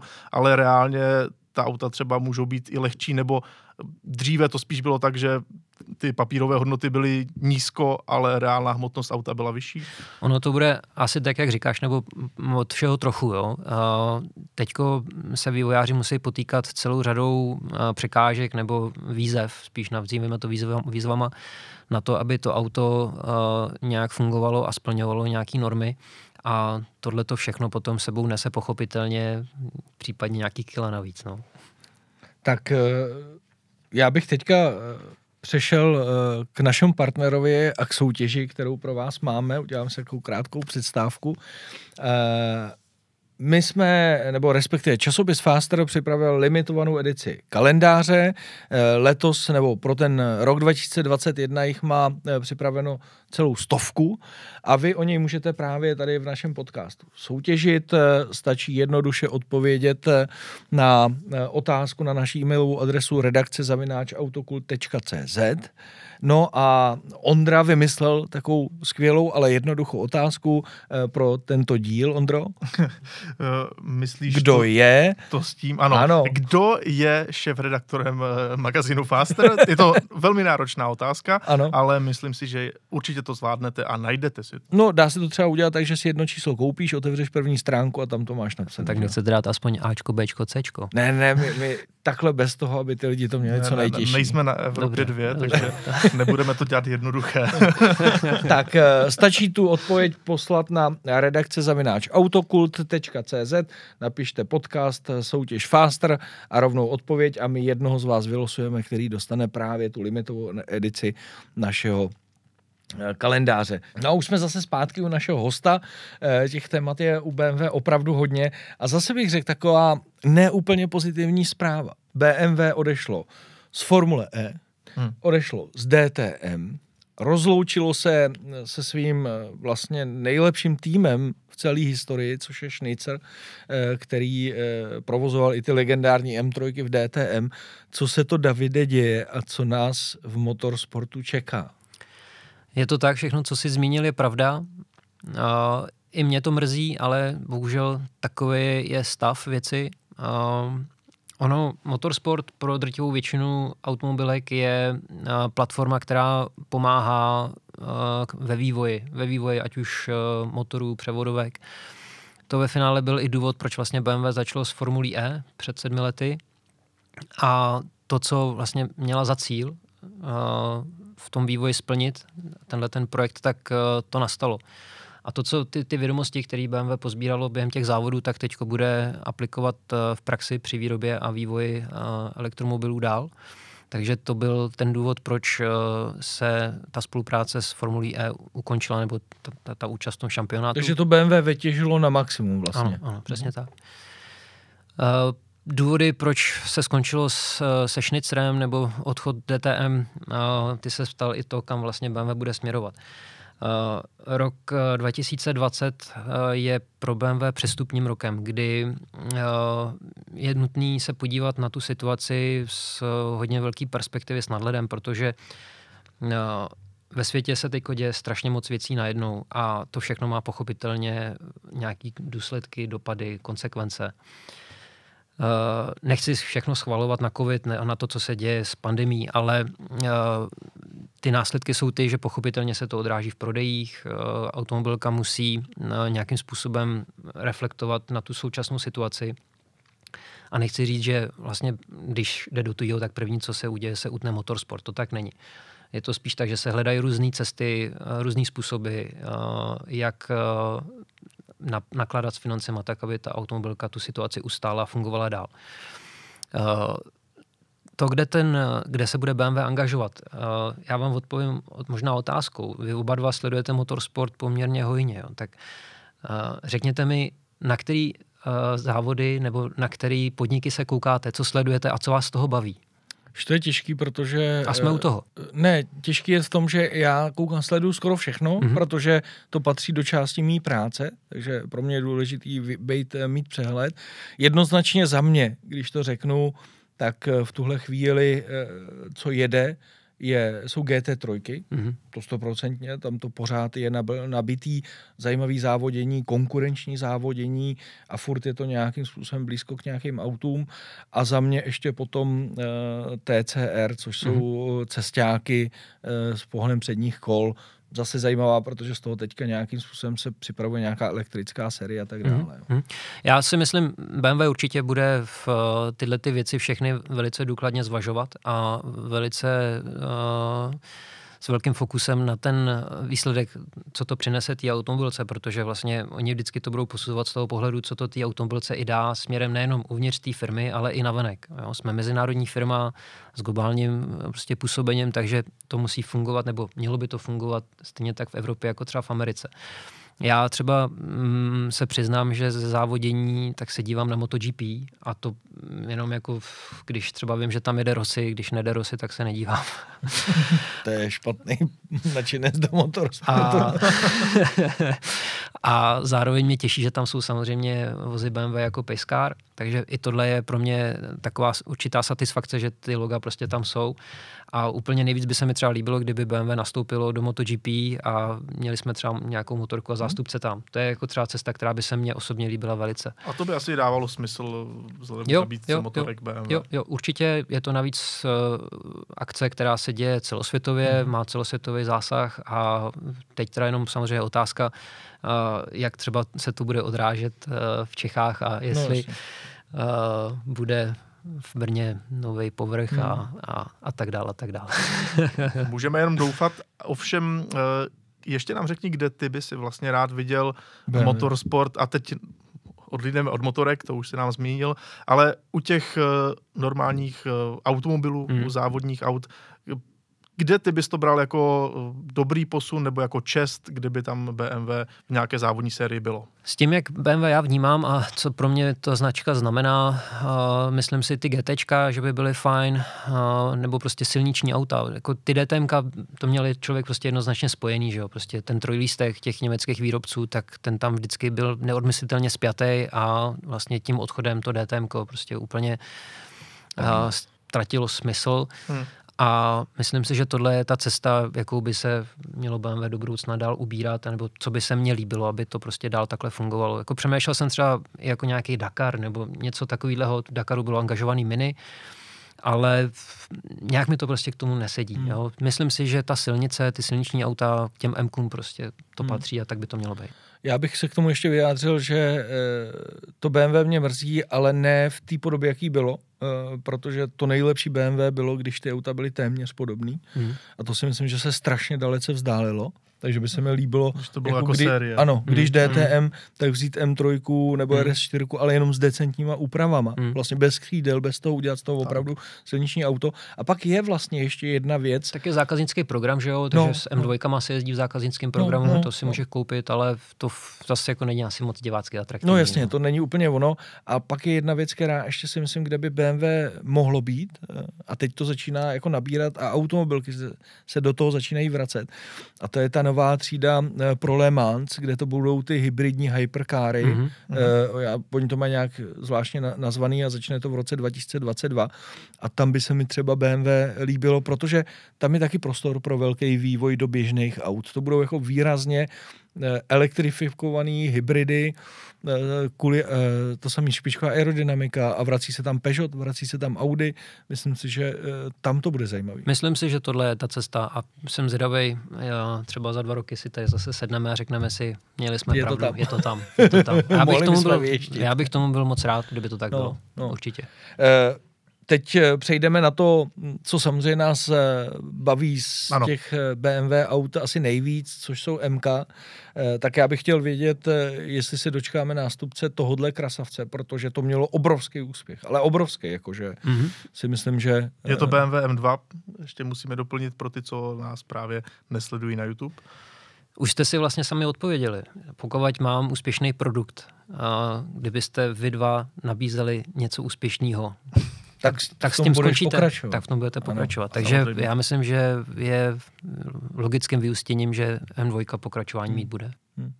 Můžeš i ty dokonce říct eh, z pohledu těch všech modelů, když vemu M2, M3, M4, pak samozřejmě SUVčka, ale z těch osobních aut, eh, já aspoň to vidím tak, že ta M2 opravdu měla obrovský úspěch, že to předčilo nějaké očekávání. Je to tak, jednoznačně. Určitě uh, ono takhle, už od samého začátku to auto mělo ty nejlepší předpoklady. Jo? Je tam vlastně mix, kombo všech těch správných věcí dohromady. A třeba v případě České republiky eh, lze říct, že my jsme takzvaný m trh. Takže tady cokoliv, co má M badge, nebo prostě mm. M logo, M znáček, tak je předem uh, odsouzený k úspěchu a k prodeji. Takže uh, ať už to jsou čistý MK, anebo auta s M paketem, to se u nás prodává mm. velice dobře a, a funguje to. Takže mm. prostě Česká republika v tomhle má velkou výsadu i třeba v porovnání s ostatníma zeměma v regionu. Dokážeš říct třeba nějaký poměr těch m bavoráků vůči normálním? Loni, jak to u nás je? loni jsme prodali v, uh, přes 200 M-kových, M-kových modelů. Teď nemám v hlavě přesně rozpad, uh, který ten model byl nejvíc jako úspěšný, ale uh, určitě se tam budeme pohybovat uh, v trojdisku M3, M4, M2. Hmm.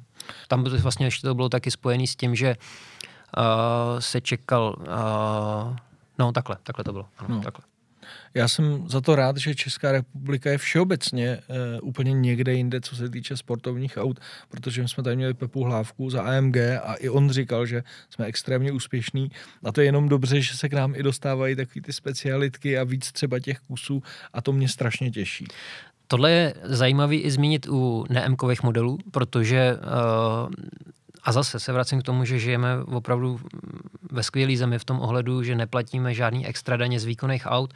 Třeba pořídit si M2, M5 v Rakousku, už jako opravdu člověk musí mít hodně peněz, aby hmm. zaplatil na daních a zaplatil prostě všechny věci s tím spojený. Takže tady to, že si jdeš koupit 540 nebo i starý auto vojetý, tak vlastně uh, povinný ručení končí u kubatury 2,5, že jo? Co mm. je mhm. na 2,5 je jedno. Mm-hmm. To, to nikde jinde není. No. Prostě. Takže ty lidi tady, já jsem za to strašně moc rád a jenom ani se mi to skoro nechce říkat, aby na to někdo nepřišel a nezdanil to. Souhlas. Prostě tohle je fakt skvělý a buďme za to rádi. Buďme za to rádi a, a něco mi říká, že to nebude mít dlouhého no. trvání, než se to změní. Já jsem na to chtěl reagovat, že je pravda, že my vždycky nadáváme že na, na všechny ty věci kolem, na ty elektrické auta a podobně. A my bychom měli dělat, jako, že to je vlastně dobře, aby tak, se nás nikdo nevšímal. Jo, jo, jo, On to David řekl dobře. Jako, ano, potichu. Ano, ano. Buďme potichu a nikomu nic neříkejme. Máme se v tomhle ohledu vlastně dobře.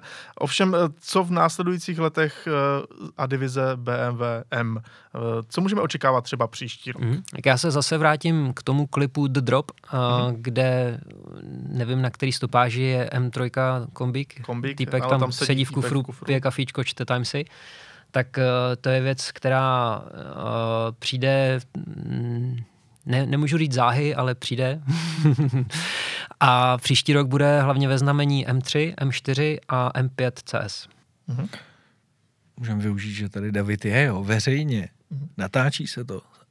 Svezeme se s M2, eh, s M3, M4? Už jsou ve výrobě. Jo? Už jsou zadané ve výrobě. Tak je to skvělý. Může to být v klidu. Všechny ty tři auta, co jsem vyjmenoval, tak budou. A máš nějaké informace, jestli třeba M3 Touring eh, bude čistě jenom s pohonem všech kol, nebo přijde i s pohonem zadní nápravy? Tak daleko ještě uh, nemůžu říct. Protože mi přijde logické, že to auto vyrobili právě proto, že u M3 začali nabízet mm. i pohon všech kol a tím to začíná nějak zapadat do toho, co zákazníci v této třídě podle mě od podobných komiků chtějí. V podstatě jsi si zase sám odpověděl jo? a dotýkám se tomu eh, toho, co jsem říkal před chvilkou a to je ta konformita nebo ta rozsah, rozsah těch výbav. Prostě pokud eh, klasická M3 bude dostupná manuální zadokolková, tak myslím si, že by bylo logický, kdyby prostě to bylo dostupné v tom kombíku. Uh-huh. Rád bych se nemýlil. Takhle, eh, já třeba budu určitě to specifikum, nebo bych byl to specifikum a jeden z mála, který by si toho kombíka představoval právě jako zadokolku s manuálem. To je jako, takhle tak. bych si ji koupil. Už jsme dva, ale ještě ty peníze, víš? Jako. já, já, vím, ale tak já vím. Napíšu já vím. do Mnichova, že už mám dva zájemce. Dva zájemce sleva 90%. No, musí to být dvě novinářské auta, extrémně vojezdit, a aby jsme měli za jako skvělou cenu. Ne, eh, eh, přesuneme se od EMEK do těch, do té poslední eh, sféry a to jsou osobní auta. Klasická. A tady máme taky klasická osobní auta, máme několik zajímavých dotazů. Není tomu tak dávno, co se u BMW mluvilo o tom, že někteří zákazníci vlastně ani nevědí, jaká je poháněna náprava u jejich vozů. Bylo to u jedničkového BMW. Teď vlastně jednička změnila koncepci. Podepsalo se to nějak na prodejích? Jsou ty prodeje třeba teďka větší, že ti lidi v této třídě kupovali radši auta, kde věděli, že to je předokolka, anebo to prostě je pořád tak nějak stejně. Já začnu nejdřív tou změnou té koncepce. Uh, ono vlastně k tomu, aby BMW v této kategorii, kategorii bylo dál uh, konkurenceschopný, tak uh, to nešlo udělat jinak. Um, Tohle je poměrně uh, cenově senzitivní skupina zákazníků, kdy uh, nechci říct, že hrajou prostě 100 korun nebo tisíce, ale prostě ten zákazník si porovná tu základní cenu té dané motorizace s konkurencí a pak se podle toho rozhoduje. Pokud vyrábíš auto s tou klasickou koncepcí, tak jak to bylo předtím, uh, to znamená pohon zadních kol, uh, motor podél, uh, tak to má celou řadu dopadů. A to teda nejenom na cenu, ale i na vnitřní prostor. Mm.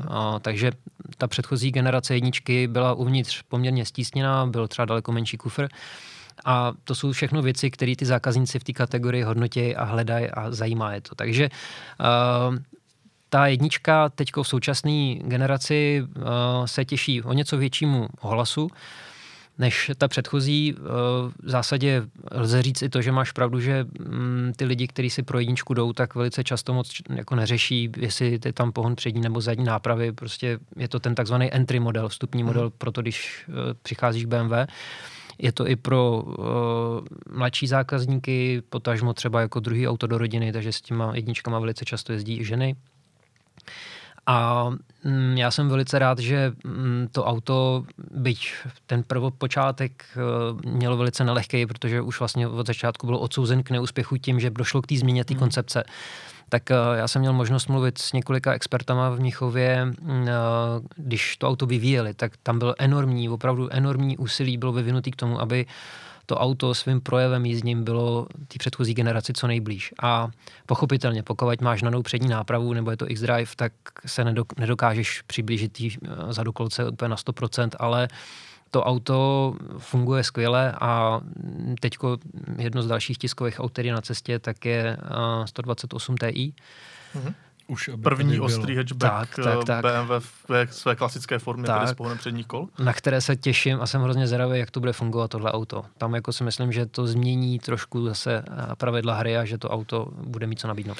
Já, abych nebyl úplně tak hodný, tak popravdě se na tohle auto taky strašně těším, protože ta, uh, ty ostatní verze jedničky mě přešly prostě víceméně srovnatelný třeba i s Golfem. Jo, a myslím si, že tam bude právě BMW bojovat eh, tím, aby se do, jako dokázalo srovnat cenou, protože bude cílit na podobný zákazník. Jo. V tomhle směru se mi asi nejvíc líbila varianta 118D. Hmm s předokolkou, bez hmm. Jo, zrovna z tohle konkrétní auta.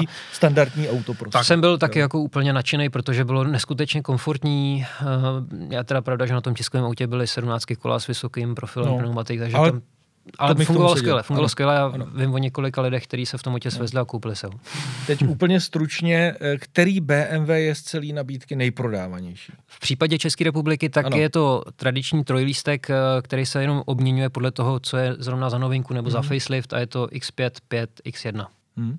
Zajímavé. Takže třeba trojkové BMW v tom... To je vlastně v, to čtvrtá pozice, bych tak řekl. No. Teď je otázka, jestli třeba vítězství ankety Auto roku v, bude mít nějaký dopad na, na prodej v letošním roce, protože vlastně auto bylo kompletně nový, uh, ta předchozí generace už dosluhovala, takže to byl třeba i důvod, proč ty prodeje nebyly takový, protože tohle to samozřejmě taky pocitujeme, Mm.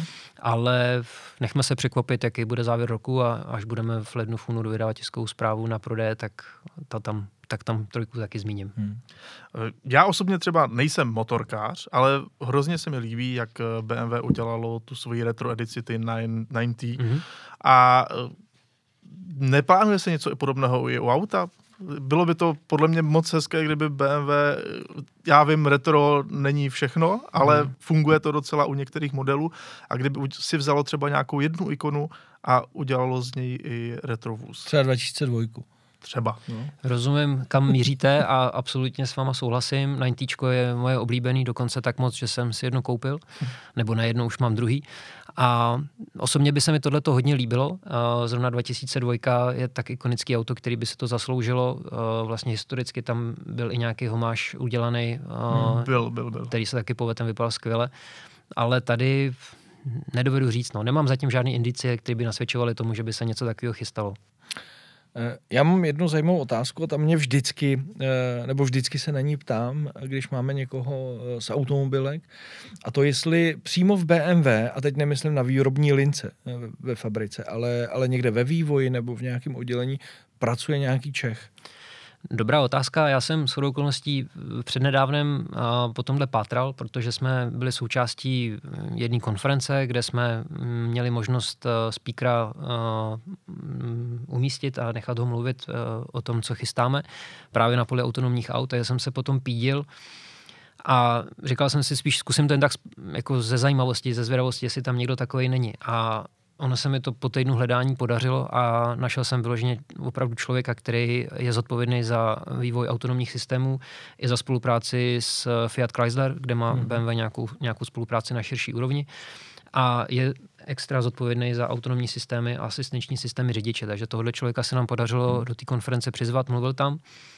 V BMW je uh, tuším 13 let, žije v Mnichově a tam i pracuje. A je to hrozně fajn člověk.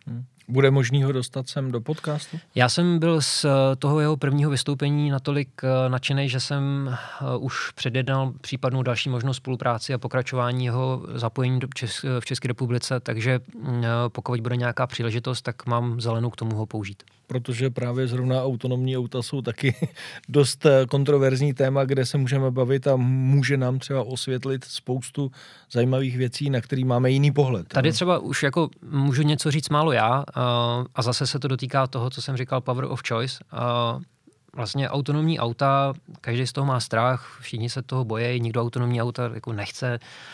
A Je nutno dodat, že a, zase my v Čechách žijeme trošku jinak, než tak, jak to funguje třeba ve zbytku Evropy. A V Německu, ve Francii, v Anglii, vlastně ty lidi se neustále potýkají s dopravníma zácpama. Prostě jedeš jenom v zácpě a řekněte mi oba dva, baví vás jet v zácpě? Ne, já ji objíždím, když je možnost. Když je možnost a pokud to není dvakrát tak delší trasa, tak ji taky objedu. Ale pokud seš na dálnici zalígrovaný, prostě mm, 50 km před tebou není žádný sjezd. Eh, Z mého úhlu pohledu autonomní jízda eh, v těchto těch případech je eh, dost dobrá věc a vlastně mm, i co se týče nehodovosti, v 90% za nehodu může řidič. Mhm. Je to nepozornost, eh, nepřizpůsobení rychlosti stavu vozovky. Ty autonomní systémy tohle to budou eliminovat, takže bude méně mrtvých, bude méně nehod, auta budou bezpečnější. Myslím si, že z tohle úhlu pohledu to ten smysl má a v případě BMW vždycky bude možnost si to vypnout a to řízení si prostě převzít a řídit si sám. No a právě u těch eh, autonomních aut ještě bych zůstal, protože v Česku vzniká testovací centrum eh, v Sokolově právě pro autonomní vozy. Jak to s tou stavbou vypadá, kdy se máme, můžeme Mhm. dočkat eh, už nějaké jako hotové třeba prezentace, co tam proběhne a bude možnost se tam i projet?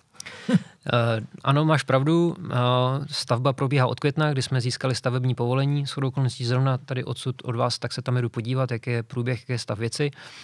Uh, bylo tam lehký spoždění se začátkem stavby, protože tam byly nějaké legislativní procesy, tak jak to prostě v České republice chodí. Mm, Bohužel to všechno trvá díl, než je, než je mm, běžný, nebo než je zdrávo. Nicméně podaří se to manko dohnat, takže do konce roku 2021 by měla být nějaká část etapy hotová, tak aby se už v roce 2022 mohlo začít s testováním. Já určitě chystám uh, i průběžně tam novináře zvát, tak abyste viděli, jak to tam vypadá, jak to probíhá jaké stav věci a budeme mít potom určitě i nějaký slavnostní otevření, kde uh, zase bude možnost uh, pozvat uh, novinářskou obec. Ale zklamu vás potom, ten okruh bude v, uh, mít statut utajeného okruhu, protože tam budou testovat prototypy a věci, které ještě nejsou na silnici. To je vlastně důvod, proč ten poligon stavíme, aby jsme to nemuseli testovat v reálném provozu.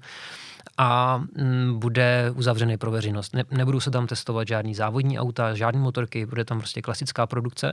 Uh-huh. A uh, je to pro BMW vlastně první uh, vývojový centrum takového charakteru, který staví uh, od uh, čistého papíru. Uh-huh protože vlastně všechny ty předchozí, který BMW má, jsou tři, je ve Švédsku, ve Francii a v Německu, tak ty jsou na základě nějakých předchozích projektů, které tam byly, takže třeba ten jeden je bývalý letiště, hmm. to druhý je nějaký závodní okruh, hmm.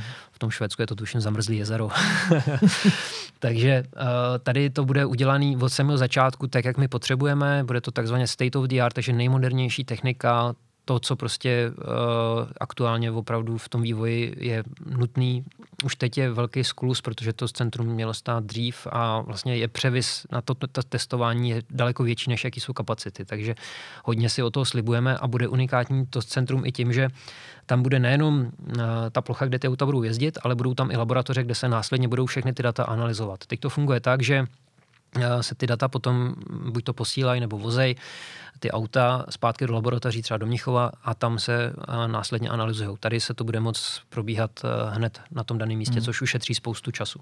To je zajímavé, že zrovna my jsme byli pro tohle vybráni. Myslím si, že to bylo, že to je exkluzivní pro nás. Je to exkluzivní, uh, není tajemstvím, že BMW vybíralo z více jak 80 lokalit. Já když jsem do BMW přišel, tak uh, už vlastně jsem rovnýma nohama nakročil do běžícího projektu. Začínalo to ještě daleko dřív, už někdy v roce 2013 tuším.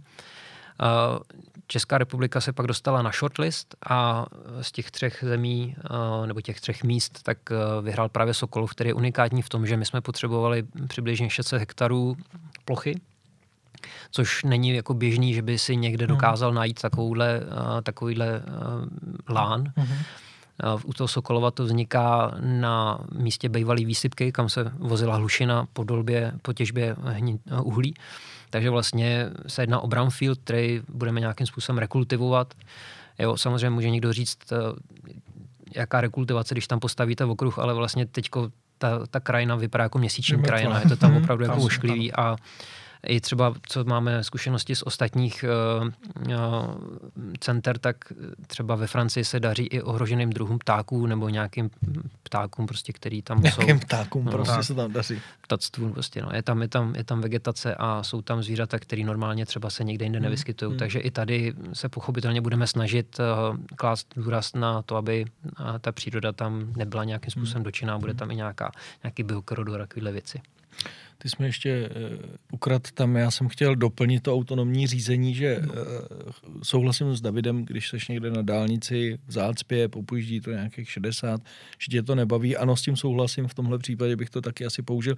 Jediný, co mě se na tom nelíbí, že ti to sebe sbírá čím dál tím víc mechanický vazby s tím autem. To je vlastně to, co mě asi na tom autonomním řízení eh, jakoby štve. Ale to nebyla otázka, to jsem chtěl jenom ano. Dělat, takže můžeš pokračovat. Tak jediný, co zbývá teď jít koupit si M2 do. No, ještě normální. To taky furt pracujeme a vidě, snažíme se na to vydělat. A na druhou stranu eh, takovéto autonomní auto by přece jen mohlo trošku zlepšit reputaci řidičů BMW. No, dobrý dotaz, díky za něj, jsem za něj rád, ale opravdu teď to nemyslím jako ironii. Vlastně mm, setkáváme se často s názorem, že zase řidič BMW nebo uh, i v novinách, prostě když někdo někde v BMW nabůrá, tak čtu prostě vždycky ten palčivý titulek, prostě řidič černého luxusního BMW, pak vidíš mladíka v E46, prostě za 80 no, nebo za 50, prostě, že někde jako dostal smyk. No jasně, že dostal smyk. Prostě uh, zpravidla ten problém není v tom autě, problém je mezi sedačkou a volantem. A uh, já si myslím, že do značné míry uh, je to i daný o tom, jakým způsobem je to servírovaný právě médii, protože když naburá jakákoliv jiná značka, tak prostě to v tom titulku není. Jo. Ono je, je taky o tom, že BMW se neskloňuje, jsou to jenom tři písmenka, tím se teda nechci dotknout jiných automobilů, který mají jenom tři písmenka, ale uh, je to prostě bohužel tak, že ono to pak trošku líp zní. Jo. Mm. A když je napsaný prostě, že teda to černé luxusní BMW a není tam napsaný prostě řidič havaroval, tak na to prostě ty lidi kliknou. No. Ale, Ale přesto neplánujete třeba nějakou řidičskou školu? No, je to tak, že vlastně ty máš možnost, eh, když si koupíš třeba M, tak můžeš absolvovat M Academy, můžeš jít na okruh, s tím autem se tam zžít. Eh, třeba co kvituju s eh, velkým ohlasem, tak je mm, M-klub, který funguje v České republice, který má poměrně hodně velký ohlas a ty MD v Mostě jsou velice často hodně navštěvovaný a na té komunitě vidí, že ona jako na sobě třeba chce pracovat, že když jsou nějaké jízdy v Mostě, v Brně, tak je tam jenom několik značek, který mají jako opravdu hodně zastoupení. Jo. A tady třeba, kdyby se na to člověk podíval statisticky, z pohledu statistik, jo, tak není tak složitý zjistit řidiči kterých uh, aut a z jakých okresů nebo měst bourají nejčastěji a zjistí, že BMW je úplně někde jako jinde, jo, že prostě v BMW je úplně v okrajově. Já jenom k tomu dodám, abych to odlehčil, že na to by si musel mít eh, spíš než kurz sportovní jízdy, tak psychologa, který by seděl u té úřednice při tom přehlašování toho auta a nejdřív by to člověka vzal jako uh, z pohledu psychologie. A druhá věc, uh, už se to jako uh, dokonce v některých případech i srovnává, co se týče těch palčivých titulek, protože hmm. uh, můžeš mít i Mustanga a když se dobře trefíš, tak jsi potom taky eh, v těch hlavních titulkách. Takže no. já souhlasím s Davidem, za mě je to podle mě jako neřešitelná situace, protože eh, opravdu za to může pouze mezi kus mezi volantem a pedálama a dokonce jo. si myslím, že tohle je nějaký přežitek. Stejně jako se mluví o tom, že Fiat Alfa jsou poruchový mm. furt, mm. jako kdyby se to vůbec nezměnilo od, já nevím, prvního úna a, a typa, tak mně přijde i tohle to, že se tak, tak bere. Jo. Oba dva bavoráky řídíte Jasně. dlouho a často tak sami víte, jak ty auta fungují fungují skvěle a jako řidič BMW má jako najednou pocit, že dokáže víc, protože to auto prostě mu dává tu odezvu, má ten pocit. Je taky dlužno zmínit, že i za novinářský auta mi chodí docela hodně pokud za rychlost. Tak jak říkám, každý, každá ta automobilka má nějaký charakter, který zůstal nebo zůstává, mm. tak stejně tak si pamatuju, kdy u Mercedesu, o Mercedesu se dost často říká, že ho používají mafiáni, že v tom je takový divný jako existence černý esko, že jo typický, prostě v černém vesku nesedí Ještě nikdo normální. Těch pokud že? teda je taky nutný říct, že je, je neplatím, že je platí vždycky novinář. jo, jo, jo. Tak v diskuzi se někdo ptal, kdo platí pokuty, tak BMW pokuty neplatí zásadně. Naštěstí si myslím, že s celým tím systémem už se to dostalo, že většinou uh, už by to teďka podle mě vždycky měli platit jako jo, novináři. Jo, jo, jo. Já si myslím, že to tak je správně, když někdo udělá přestupek. Já, si, já jsem x těch pokut měl taky a vždycky teda za jednu věc mě štve, ale, ale to se s tím se nedá nic dělat. Takže e, to jsou ty, e, ty kamery, které oni dávají na místa, kde už je to podle mě zbytečný třeba. třeba Takže, na jižní spojku. No, třeba na jižní spojku, no. ano. Mám furt stejný průměr, ale dokážu to normálně, viď? 93 vždycky 93 vychází. na 80 vždycky, jako, vždycky ano, to je ano, Kubův ano. klasický průměr. Tak eh, a aby jsme to zakončili, to povídání bylo velmi dobrý, ale ta poslední otázka je taky docela typická, veď Ondro, my pokládáme dost často. A to vlastně, eh, jaký auto by si do své garáže vybral od konkurence. A je úplně jedno, cena, koncepce, prostě z jakýkoliv konkurenční automobilky, eh, jaký auto ty by si vybral, který by tě bavilo a dal by si ho do garáže vedle BMW. Já mám rád německou produkci. Už tak nějak jako od malička mi vždycky ty německé auta víc vonily a když jsem byl malý, tak uh, byl jeden film, na, který jsem, na kterém jsem odrost a který jsem viděl milionkrát, to je Únos aut. Mm-hmm a tam hlavní leitmotiv je únos 40 vozů Porsche. Takže asi by to bylo Porsche. 911, 964 a nebo ještě generace před. Protože já jsem 80. Hmm. ročník, tak uh, kdyby to byl ideálně 80. ročník, tak to je za mě jako značka ideál. No a říkal si teda jedno, ale jako kdybych byl opravdu bez omezení peněz, tak no. mě baví Ferrari a samozřejmě F40, to je auto, který jako můžu. No. To se tam skládá dobře. Tak uh, my jenom asi na závěr poděkujeme za to, že jsi za náma přišel, eh, že si nám donesl krásné dárečky A, Co tam je vůbec? Koukal jsi na to? No to ti řeknu až potom. Já Jo. jsem samozřejmě nerozbaloval každý, Tak já to každý řeknu, balíček, je ale tam, je tam, jsou tam uh, plechové hrnečky, Uh, protože oba pijete kafe, jestli se nepletu, No plechový třeba bych viděl já na, na svařáky. nebo na svařák, Ano. ale pozor, nevím, jestli ještě se ty uh, furt smí pít venku na ulici. My dneska nejsme na veřejnosti a navíc Tak to fajn. nikdo nepozná, co v tom hrnečku je. A- jo. Ten svařák vypadá jak kafe. Ty máš méně vlasů, Kubo, tak to by se tu bude hodit víc. Ondra, nevím, jestli to využije, uh, jsou tam i nějaký čepice. jo, tak určitě. Já, já s tím mám problémy. Mě zima na tu pleš. Tak eh, děkujeme, Davide, že jsi za náma přišel a my ještě musíme poděkovat na závěr taky našemu partneru pro tento měsíc, což je časopis Faster, který se věnuje asi těm nejzajímavějším autům na trhu, který vůbec jsou, že Ondro? Pro nás určitě je to o těch sportovních modelech. Taky já vám děkuju, jestli teda můžu ještě říct, No, děkuju za pozvání, jsem moc rád, že jsem tady u vás mohl být.